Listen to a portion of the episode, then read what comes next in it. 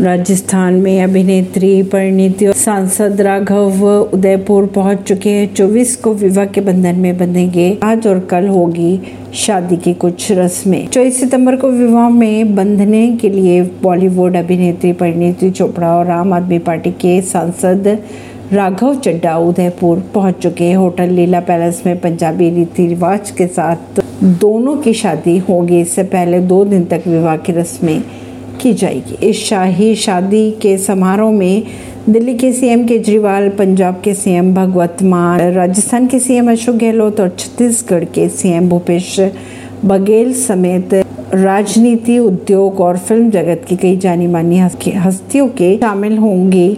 बहन की शादी में शामिल होने के लिए अभिनेत्री प्रियंका चोपड़ा भी कल उदयपुर आ सकती हैं। परवीन सिंह नई दिल्ली